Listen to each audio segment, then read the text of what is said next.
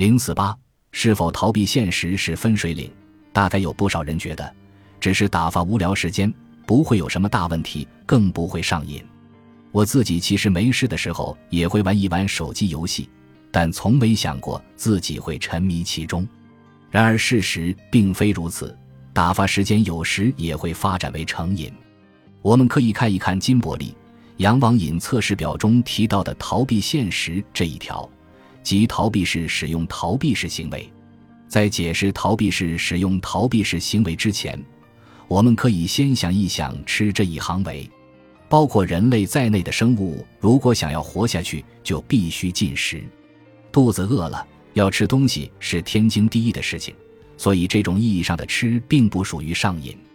也有一种吃是出于自身的愿望，食物看上去不错，所以想尝尝这家店，评价不错，所以想试试。比如，你去了一家购物中心的美食街，很多店家都在门口摆着菜品照片，其实肚子并不怎么饿。但想着既然来了就吃吧，于是就走进去了。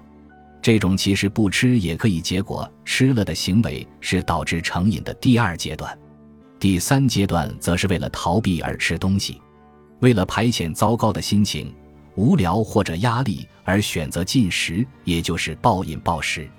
人在暴饮暴食时，并不会甄选食物，也不会仔细品尝。人们在吃的过程中获得刺激、兴奋。试图暂时从现实中逃避出来。如果是一时的暴饮暴食还好，持久下去就可能患上暴食症。如果我们将吃这一行为和使用手机进行类比，那么第一阶段指的就是有需要才会用手机，邮件来了会回复，有想要查的东西就去上网查，这并不算成瘾。第二阶段指的是出于自身愿望，比如想娱乐、想放松，因为没有明确的目的。所以不由自主看一看 SNS，玩一玩游戏，这种程度其实也还好。不过，倘若一直这样下去，就很有可能发展出问题。第三阶段指的是没有明确目的，也感觉不到快乐，却一直玩手机，为了逃避不愉快的事情或者压力，慢慢就会演变成没有手机活不下去，不玩游戏就静不下心。即便本人只是为了打发无聊时间，填补空闲时间。但事实上，这已经对他的工作、社会生活、人际关系造成了影响。迟到、作业不会写和家人吵架，越来越多的问题接踵而至。然而，为了从这样的生活里逃出去，他们会越陷越深。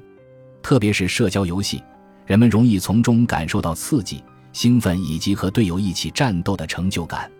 当想要逃避不顺心的现实生活时，他会成为优先选择的对象，这一点其实与大脑的犒赏系统有关。